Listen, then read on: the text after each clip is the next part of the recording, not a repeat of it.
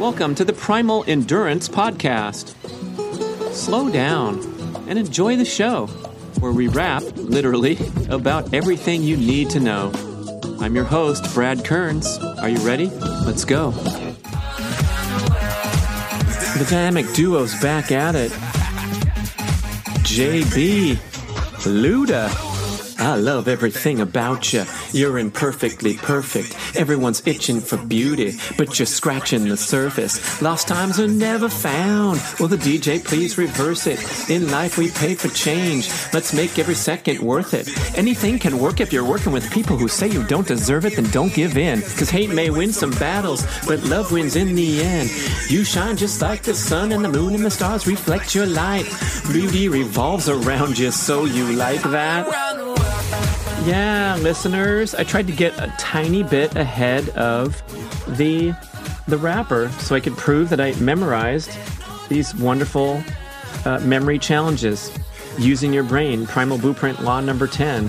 For some reason, it's really hard for me to uh, memorize uh, a string of rap lyrics, and then once I do, I can pick it up a couple years later and just go to town. Lots of fun. Try it sometime. Keep yourself uh, engaged, occupied. Keep that brain busy like uh, the 80 year old podcast transcriber who seems 60 and eagerly listens to all these shows and writes down the wonderful timestamps. Thanks, Mama, for keeping busy. Uh, all the listeners appreciate it. I know you don't appreciate the rap, so I wanted to give you some appreciation with uh, the thank you for doing all the transcribing. Okay, you might guess what this show's about and it's kind of the general update. I thought I would do a show on the things of particular interest to me right now, things I've been thinking about, things I've been doing with my routine, and get a little content, some food for thought out there, hopefully some actionable ideas. And then we'll uh, listen to your feedback as you email. Thank you so much for listening to the show. We've had a great run here. I think we've been going for a couple years now, uh, 140 some shows, and still going strong. Uh, so, one thing that I've been fooling around with, playing with in my daily fitness routine is more downtime. Horrors. Imagine that. Believe it or not.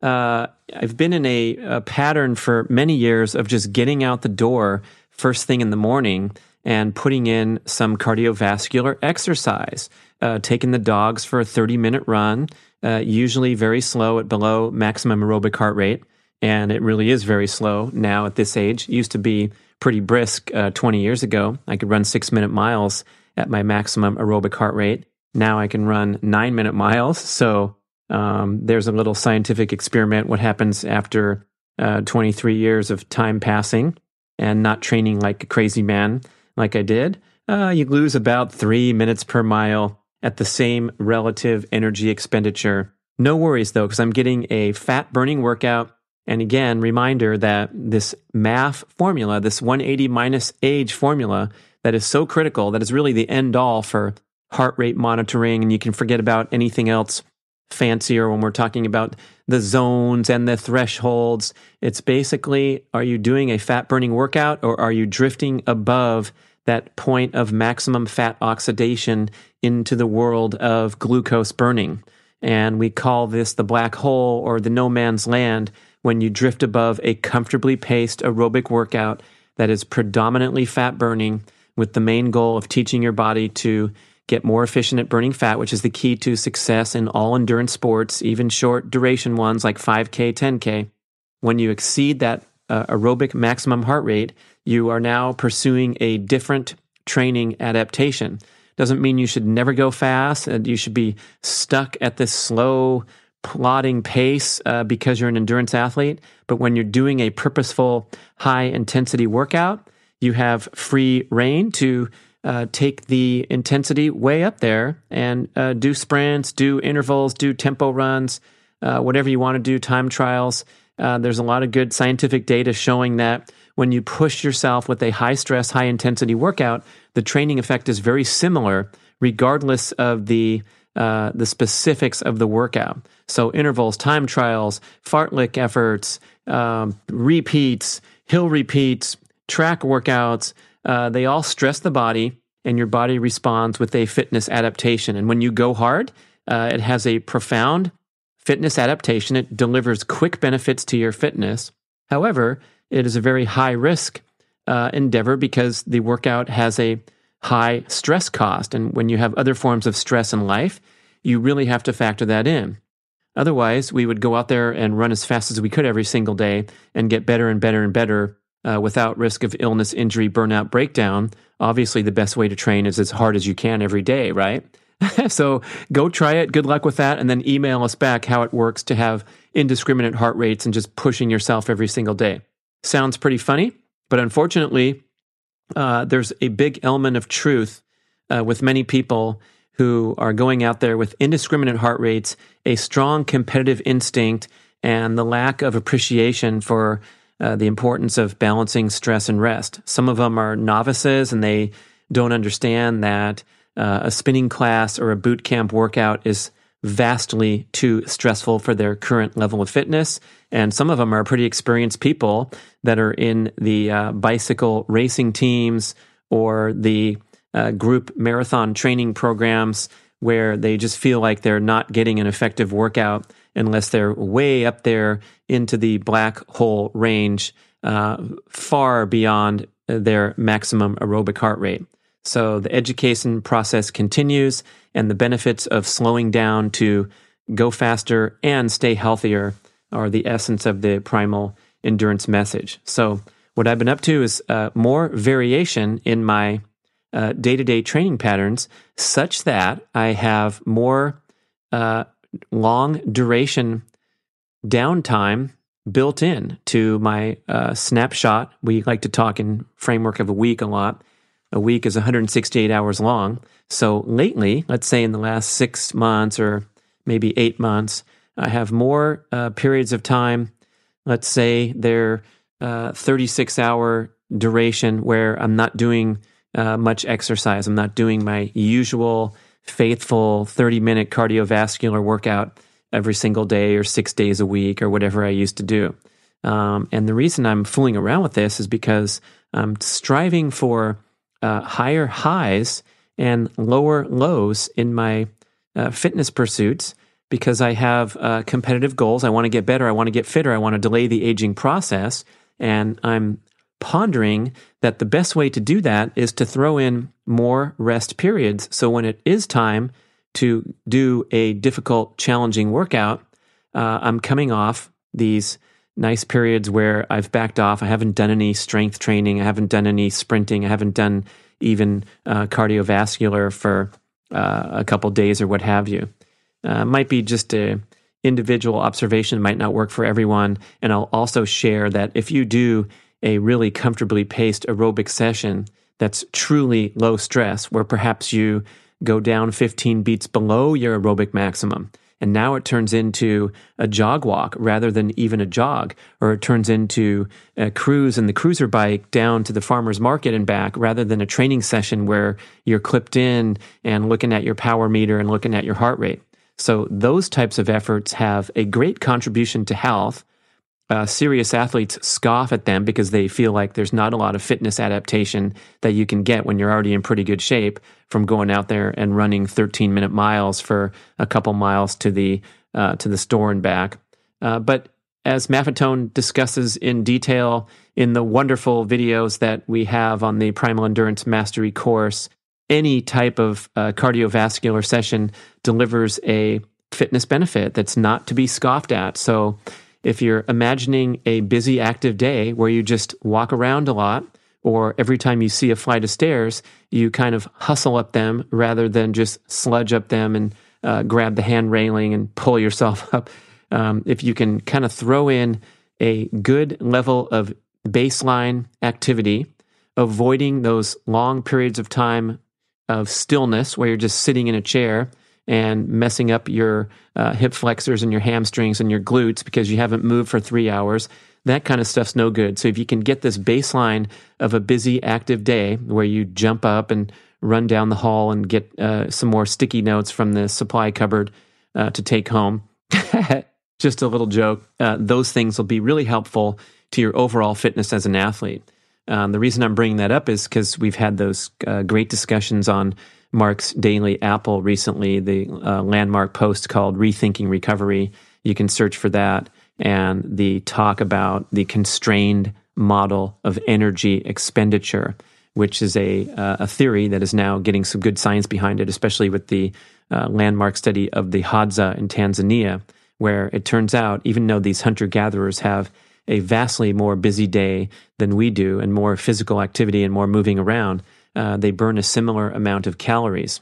Uh, similarly, a fitness enthusiast who's running their 30 miles a week or getting out there on the bike for 10 hours a week, uh, doing three CrossFit sessions and doing intervals on the other days, whatever your big time routine is, uh, the total caloric expenditure is not much different from a person who exercise uh, vastly less uh, hourly volume every week. And the reason this happens is because of the compensation theory, where because you did that badass CrossFit session at 6 a.m., you are going to find yourself generally lazier for the duration of the day, and also your metabolic rate slows down at rest in comparison to the person at the next cube who just walked the dog for 20 minutes that morning. Really interesting, fascinating study. Uh, when you read the article on Mark Daily Apple, you can click over to Joel Jamieson's article on 8weeksout.com. Also, listen to the podcast on this channel with Joel, where he's talking more about this constrained model and this notion that, you know, having to get off your butt and do a workout in the name of, uh, uh, managing your your your body fat levels or uh, continuing to uh, preserve your fitness is kind of uh, uh, misguided. So uh, no matter what you do, you burn the same amount of calories. That's why we always point back to diet as vastly uh, the most important variable in uh, managing weight loss, controlling your body composition. So, uh, armed with that type of uh, new insights, I'm not so concerned about writing something in my log every single day because I know that I'm certainly not going to lose fitness if I skip a uh, slow paced 30 minute run. Um, I love to get out there and enjoy myself. But I also, uh, with the athletic goals in mind, sometimes I want to purposefully bottom out in the name of improved fitness and protecting myself from uh, breakdown and overstress. So, on, as a consequence of these down periods, I can do some more fun stuff and some more uh, magnificent athletic feats when it's time to push myself hard. So, the kind of that rhythm I'm changing, I'm experimenting with.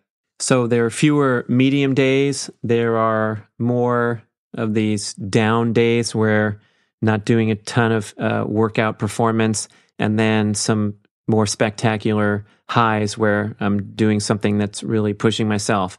But uh, underneath all that, or the framework of all that, is this uh, tremendous devotion to leading a healthy, active lifestyle and doing the mobility, flexibility stuff and general activity that promotes health and also sets up a nice foundation for fitness. Uh, this is uh, an important topic in my uh, morning routine video uh, that you can search on YouTube for Brad Kearns morning routine, where I show this uh, eight minute or 12 minute effort that I do uh, in bed before I get out of bed to make sure that at least I'm doing some flexibility and some core work. That kind of sets a foundation for when I do crazy stuff like sprinting. So go check out that video and consider throwing in some of these routines yourself where you get up and do something. Uh, it might not be a formal workout that counts in your training log, but it's a nice way to start your day. It could be uh, simple as sun salutation, the yoga series in the backyard, or my morning routine where I'm doing scissor kicks and core work in bed. Just something to get yourself going, get the energy flowing, and then uh, your workouts come on top of that base. Same with uh, an absolute habit of getting up and moving around. I also like to do when I'm on my stand up desk uh, these kind of ballet moves where I'm standing on one leg and trying to get the other leg out to a 90 degree angle and doing kickouts where I'm just uh, extending my uh, my lower leg out, uh, bending at the knee, and that's really good for balance and things like high jumping goals, and also being uh, cognizant of the uh, loss of balance that's part of the aging process and trying to trying to fight from that. So, with this more fluctuating schedule and fewer, let's say, fewer uh, monthly run sessions than than usual, um, I had a great result last weekend. Won my first speed golf tournament in San Luis Obispo, and this is basically an all-out effort over a very hilly five-mile golf course. Uh, I finished in 52 minutes and shot an 85. So that's a total speed golf score of 137. Uh, watch that video on YouTube, Introduction to Speed Golf, if you don't know about it or you haven't heard me talk about it, because I like to talk about it whenever possible. Uh, but the cool insight I had from there was despite a reduced overall running volume, uh, I felt as strong as ever, maybe stronger out on the course. I had really great endurance, and I attribute that to um, one, backing off and making sure I get more rest and am not nowhere near that uh, overtraining uh, spiral and those patterns where you're dealing with heavy legs or poorly functioning legs as a consequence of accumulated training stress. Very huge concern, always has been, even back to my uh, days as a professional. You're just praying that you have good legs one day on the bike when it's time to race. And a lot of times those legs will be flat because we were training so hard and uh, pushing for the very edge of uh, human endurance. So, as a recreational person, you just want to stay far away from that red line that you cross over into overtraining. And now I'm sure to do that. Uh, just because my overall volume and frequency of running is reduced. But I'm putting in some good sprint workouts. I'm moving up to running quarter repeats along with 200s and 100s.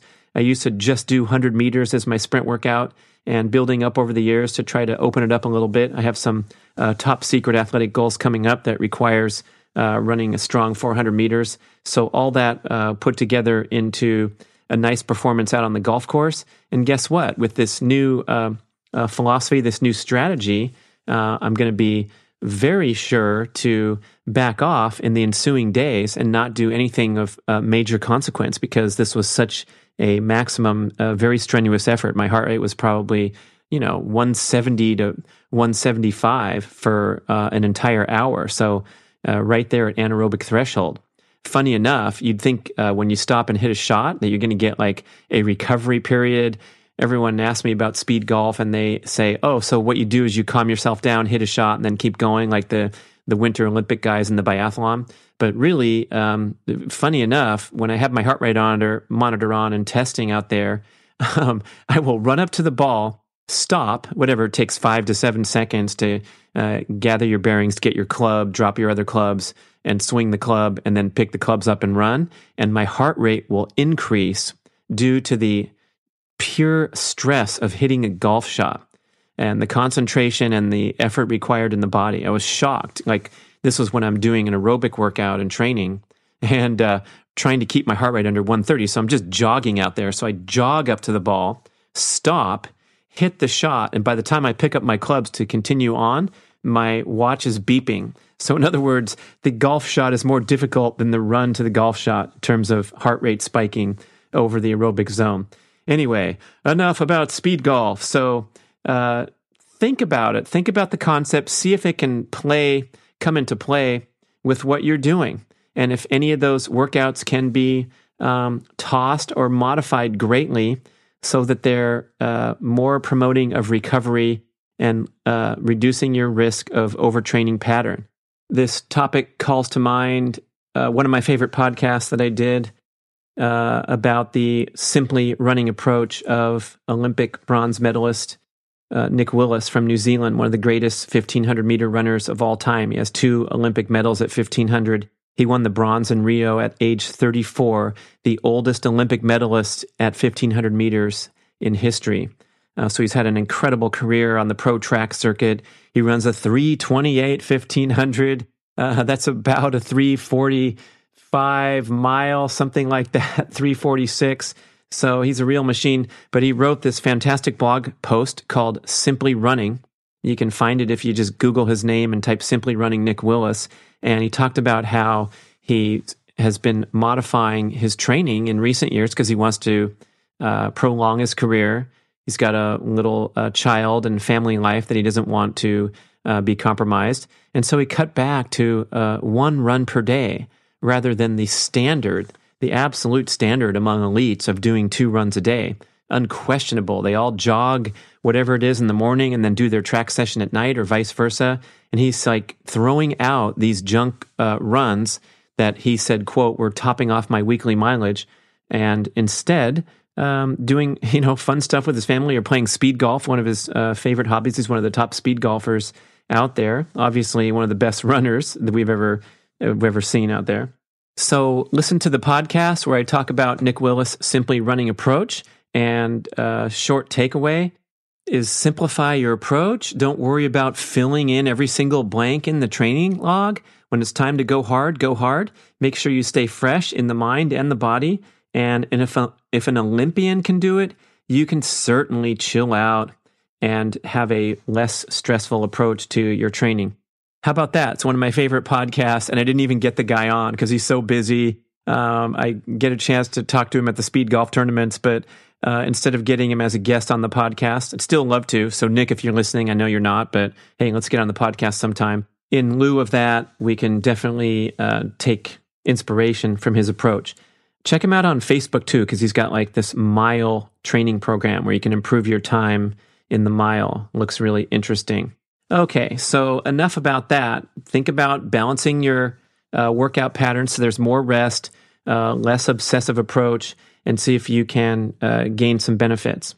And definitely make a bigger commitment to your baseline of everyday movement, uh, perhaps strength, mobility, flexibility stuff. Foam rolling even counts, so that's fun. You can watch a show uh, while you're foam rolling on the ground, and that counts as part of your flexibility mobility score. And also, uh, keep in mind, uh, instead of just some dude yapping on a podcast, there's a lot of science behind this idea that um, excessive cardio is super, super unhealthy, and that most of us in the endurance scene are probably doing too much cardio. You talk to the muscle people, and they um, they will set you straight. And these guys have been steeped in science for a long time uh, the bodybuilding world I'm talking about, the muscle heads, the bro science. Uh, but you know, respect goes out because they have been uh, studying the body for for decades. You know, going back to the '60s when bodybuilding first came around, and they know what they're doing. They have a lot of um, a lot of good community support and science uh, for what's the best way to train. And when you think about what it takes to get those huge muscles on your body, it takes a tremendous commitment to stress and rest and absolutely steering clear of overstress of any kind because that's just going to break down your body and you're not going to go anabolic, you're going to go catabolic. So the bro heads walking around with their tank shirts at Katy Perry concerts and wherever they are showing off, um, we kind of maybe don't see a strong connection. We don't have the brotherhood. We don't fist bump them as they walk by at the supermarket uh, because we're looking to, um, you know, hang with our, our skinny folks but we can definitely take some inspiration from them. Um, there's a uh, website called Muscle for Life. I just pulled up this interesting article. Kind of mean spirited at the start. Maybe that's why we're not great friends with the bodybuilding scene. Because the guy writes Every time I go to the gym, I see the same crowd of overweight people grinding away in their spin classes and treadmill, Stairmaster, elliptical sessions. Every day they're there sweating on the same machines. And now they're just as fat as they ever were. Some are even fatter than when they started. Whew. Okay, I guess that's a a hook to um, uh, make you read the article. I might come off a little bit more gentle, but it's definitely uh, a phenomenon that people who burn a lot of calories with uh, an endurance based training program a lot of times have trouble uh, dropping that excess body fat. And we've talked at length in the books and on the uh, video course about that carbohydrate dependency pattern where because you're burning all these calories and because it's slightly too stressful for best results, you are pushing yourself in the direction of carbohydrate dependency such that your morning spin class or your morning uh, 10K run around the park uh, will pair nicely with a pint of Ben and Jerry's that evening. Even if you're a devoted uh, dieter, portion control person trying to adhere to this this crazy primal diet where you can't have your your oatmeal, your toast, your orange juice, uh, your sandwich, your energy bar, but you crack at some point because you have done all these uh, hormonal signaling toward sugar with your uh, exercise patterns, uh, not to mention your sleep patterns. Uh, a lot of good science on the sleep side showing that if you're sleep deprived, you might as well forget about uh, body fat reduction goals uh, through exercise or even through diet because you're just messing with your hormones. In particular, when you're sleep deprived, you will uh, suppress melatonin that does all the repair and um, n- nourishment, regeneration, cellular repair, and instead you'll be spiking the prominent hunger hormone ghrelin and messing up the prominent satiety hom- hormone leptin, the signaling of leptin, which uh, does a good job telling your brain when to stop eating because you've had enough, and then telling your body what to do with the calories that you ingest, whether you burn them or store them as fat. So when leptin signaling is messed up, uh, don't make the sta- don't make the mistake of saying uh, leptin gets too high or too low. It's not high or low. It's the signaling effect on the brain. So you want to have optimal leptin signaling, not high leptin or low leptin, but optimal signaling. When the signaling gets messed up, uh, you are going to have a tendency to overeat and store those extra calories as fat. And when ghrelin uh, gets spiked due to the stress response of staying up late and blasting your eyeballs with artificial light and digital stimulation after dark, you are going to get abnormally hungry. Uh, my favorite uh, recurring anecdote with my brother Jeffrey, he asked me one time, uh, he said he was eating pretty well and getting into the primal groove. He exercises sensibly, he's a good, healthy guy. But he said, You know, I got a problem. It's like every night around 11 o'clock, I just have to have this bowl of cereal. It just calls my name. And I know I shouldn't, but I can't stop. And, you know, I've been eating well the whole day. And here I am, you know, binging on cereal at 11 o'clock at night. Do you have any tips for how I could uh, break this habit? And I said, go to sleep at 10, guaranteed to break that habit. So we remind us of that. Uh, so back to this article, um, just a few uh, bullets here that are really relevant. Uh, research shows, this is quoting the article, that endurance athletes are at a higher risk of heart dysfunction than the general non running public, and that the older they get and the more miles they log, the worse the problem gets. Uh, we'll share this link in the show notes so you can read it because uh, the the um, the words "the worse the problem gets" are underlined, taking you to a study, not just conjecture. A second bullet: research shows that marathoners develop more arterial plaque than sedentary non runners, which increases the risk of stroke and dementia. Next bullet the more cardio you do, the more you stress your body. And if you take it too far, you can wind up in a state of chronic stress wherein your body can't adequately recover from your workouts. Sound familiar? Yes, it does. Hang around dyed in the wool endurance athletes for a bit, and you'll quickly notice how many people have trouble with their knees, backs, hips, tendons, and bones. I would say the same for the extreme uh, strength training athlete, too. So, back at you, buddy. If you're doing too much of anything, and we definitely see this in the CrossFit community where the enthusiasts uh, love the social aspects of the gym and they're there five, six days a week uh, doing things that are really designed to be uh, two, three days a week. Back to the article. The reality is, I had to just do a pot shot back at you. The reality is, if your goal is to look and feel good, more cardio and exercise in general is not always better. Moderate amounts improve health, but too much impairs it. I will also put in another plug for the relevance of this as you age. So, when you're a young, healthy endurance athlete, uh, like I was competing on the pro circuit from ages 20 to 30, uh, my physical prime, you could say. Uh, you can get away with a lot more. Ate a lot of sugar, ate a lot of carbs back then, trained really hard, did back to back 120 mile bike rides, and all these great things that likely contributed to uh, my success on the race course. Also, uh, crashed and burned a lot and had misfortune, but uh, I was able to get fast and competent in the endurance sports. Now, looking back at what I did then, I think even trying to approximate that in any way uh, beyond the age of 50 has got to be unhealthy. I might even uh, go as far out on a limb and venture to say that being a super fit, uh, elite level amateur participant in the endurance sports beyond the age of 50 is unhealthy. So, talking about towing the line for an ultra 50 or 100 miles or an Ironman or a 70.3, it might not be aligned at all once you uh, hit the the big 50 and so that uh, to the extent that your goals might be recalibrated with each passing decade where you reduce the distance and even reduce your fervent commitment to uh, racing at uh, top level. Everyone wants to get on the podium. That's the number one age group goal for whatever age group. And oh my gosh, go look at those guys in the the 55 to 59 with the veins crawling up their legs, or the, the 55 to 59 year old ladies with um, the short hair and the six pack and the tan, and they look so impressive. They radiate health and energy and all those things. But we are compelled to take a deeper look on a few levels. Level number one is genetics.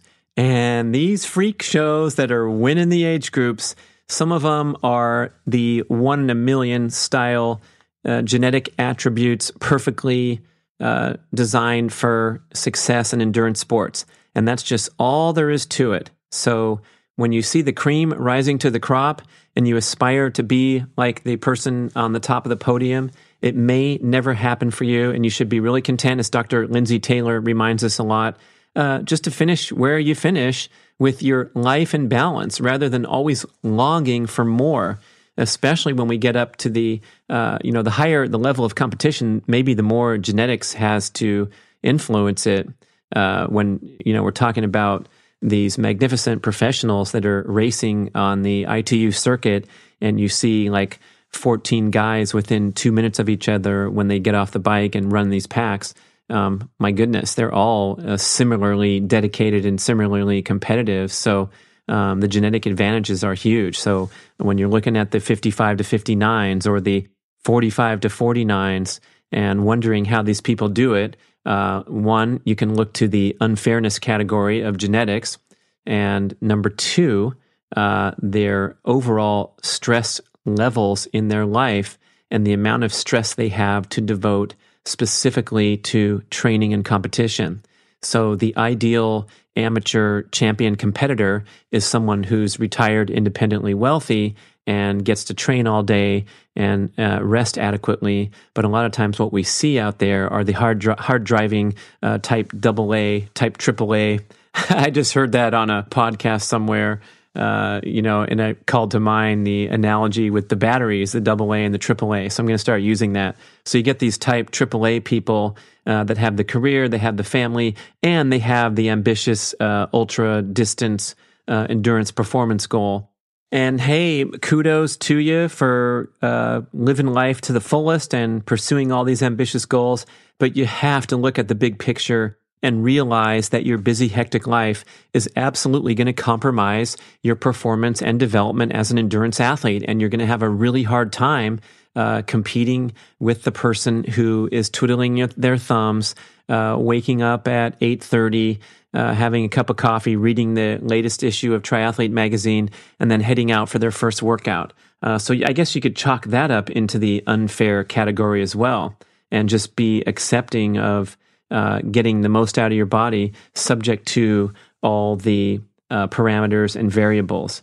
So I um, I got into the the muscle article a little bit, and you can look at uh, Dr. James O'Keefe's TED talk called "Run for Your Life, but Not Too Far" and at a slow pace, talking about the elevated cardiovascular disease risk factors. Uh, in endurance athletes because they're pushing themselves too hard and wearing out their hearts and scarring and inflaming their hearts. And this will be a good inspiration to consider backing off and having more of that downtime, honoring the maximum aerobic heart rate for the vast majority of your workouts, and then pulling stuff out of your hat, like me uh, last weekend, where, jeez, I had no business. Uh, running like a crazy man across the whole golf course and, and trying to play. But I felt great because I haven't done it, you know, 10 times in the last 30 days. It was a fun, uh, massively stressful event. It's going to stimulate an incredible fitness response because I'm packaging it with a lot of uh, relaxation, downtime, and also uh, cold and hot therapy, which I'll talk about on the next show because I'm getting really enthusiastic, interested in this, and enjoying it a lot, both cold water and hot sauna. So, how's that for a little update show? Thanks for listening. I hope you got some uh, good tips and inspiration out of it. Email us info at primalendurance.fit uh, with your questions, comments, uh, suggestions for the show. And we'll keep it going. Thank you so much for listening. Around the world.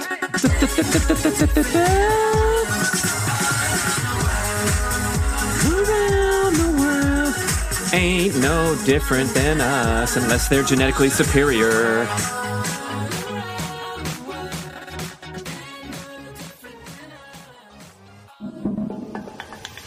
Hi, Brad Kearns here with something different than a stiff commercial script message. I want to give you an authentic endorsement for one of my favorite supplements of all time. It's called Adaptogenic Calm. used to be called Primal Calm, and the key ingredient in this formula is called phosphatidylserine or PS. And this agent has been shown in hundreds of studies to blunt the catabolic effects of the stress hormone cortisol in the bloodstream that's released in response to all forms of life stress, whether it's a series of difficult workouts, extensive jet travel, personal stress of any kind. We're constantly triggering the fight or flight mode in modern life.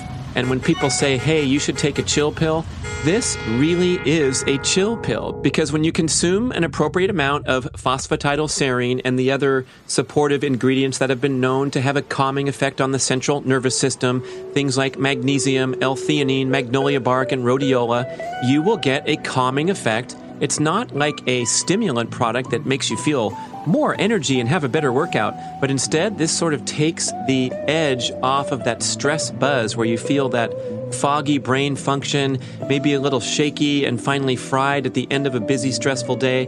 This stuff will help you clear your bloodstream from those catabolic stress hormones before they can do the damage. So I like to take significant quantities of it in and around stressful events, such as jet travel or in those heavy training cycles when you're really pushing your body and trying so hard not to fall into that overtraining, overstress, foggy brain function spiral downward.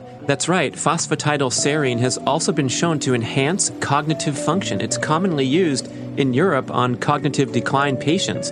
And you can make that connection between when you're frazzled and overstressed and how your brain doesn't work quite as well. So, this is a brain function enhancing, stress hormone reducing secret weapon, adaptogenic calm. Look for it on primalblueprint.com.